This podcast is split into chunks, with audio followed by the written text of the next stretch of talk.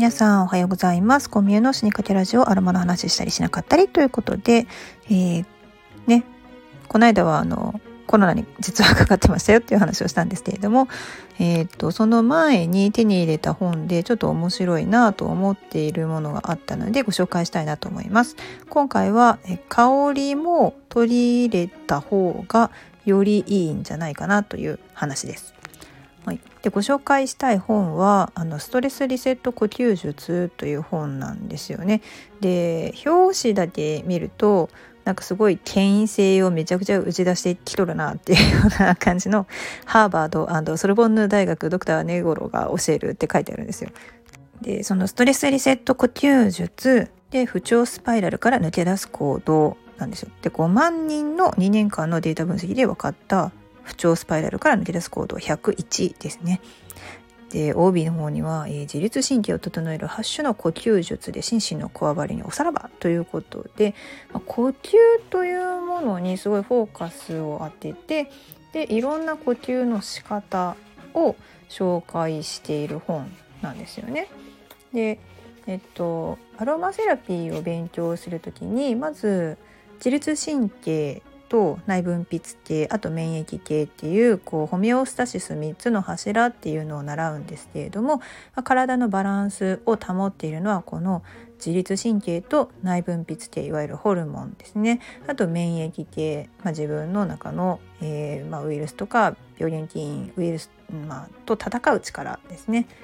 この3つのバランスが初めて保たれて普通のまあ、体の状態を維持しているんだよということを学びます。でその中の一つである自律神経系なんですけれども自律神経ってまああの私たちが生きていられるのは自律神経のおかげですよね心臓が勝手に動いてくれるっていうのも自律神経の働きですのでこれがないとわざわざ意識をして心臓を1回ずつ収縮させないといけないということになって、まあ、とてもじゃないけど生きられないっていう感じですね。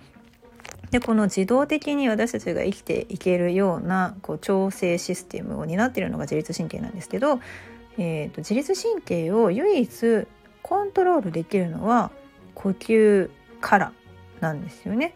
要するに自分の力で心臓を止めたりとか動かしたりっていうのはもはや人間技では無理なんですけれども呼吸だったら早くしたり遅くしたり多く,、まあ、多くしたり少なくしたりするっていう調整を自分の意思で行うことができるんですよね。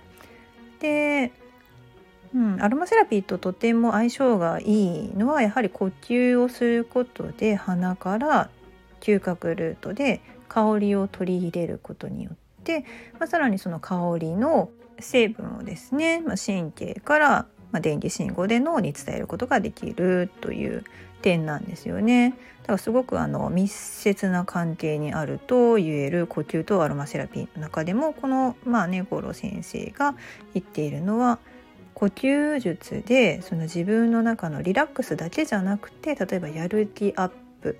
をさせることもできるしあとはどうしようもなくパニックになってる時に急激に落ち着けることもできる。であとは眠れない時に、えーと、呼吸数をものすごく少なくすることで眠りにつくことができるとかですねいろんなそのカウントの仕方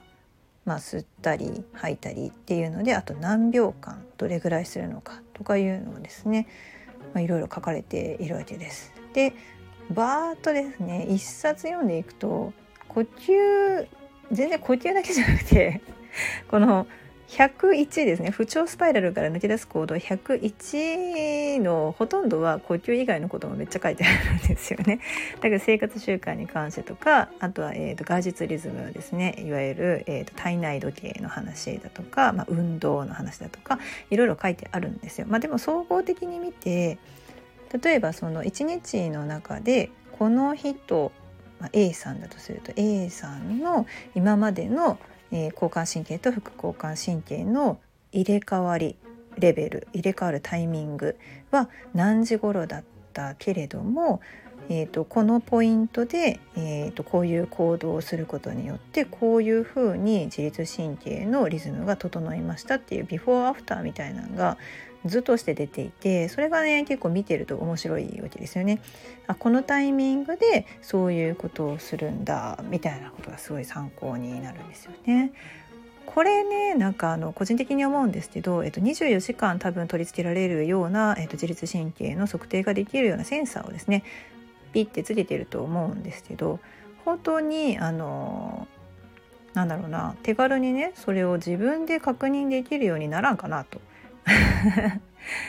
あのだってこうシールでペタってこう胸部に貼るとか脳波を調べるためになんかかぶるとか、まあ、日常生活ではちょっとね 無理があるなっていうところで、まあ、アップルウォッチぐらいがねちゃんとしてくれればいいんですけどアップルウォッチなもうちょっと頑張ってくれたらいいんですけどねコロナの時に例えばその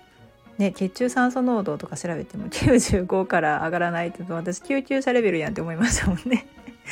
でこの中で心拍数は確かにあのカウントしてくれてるんですけどじゃあ自律神経の副交感神経と副交感神経今どっちに偏ってるよみたいなやつを、まあ、あのつけている装着をしている間ぐらいですね。測定してくれてでなおかつそれをえー、っとあれですよねなんだっけえー、っとヘルスケア つがもうなんかアプリ名忘れてるけどトータルでねあの自分の健康情報を集約しているアプリもしくは例えばサードパーティーのアプリで、まあ、の分かりやすく図にしてくれるといいなと思います。であとそれに加えて例えばここで何をしたっていう記録とか日記などういう出来事があってまあ、どういうふうに感じたとか全部ねそう全部そういう情報って一箇所にまとめられへんかなっていうのをずっと思うんですよね。うん、このなんか情報一箇所に集約できないかな話はまた続きでね次回おしゃべりしたいと思います。はいでは今日も良い一日をお過ごしください。コミュの死にかけラジオでした。ではでは。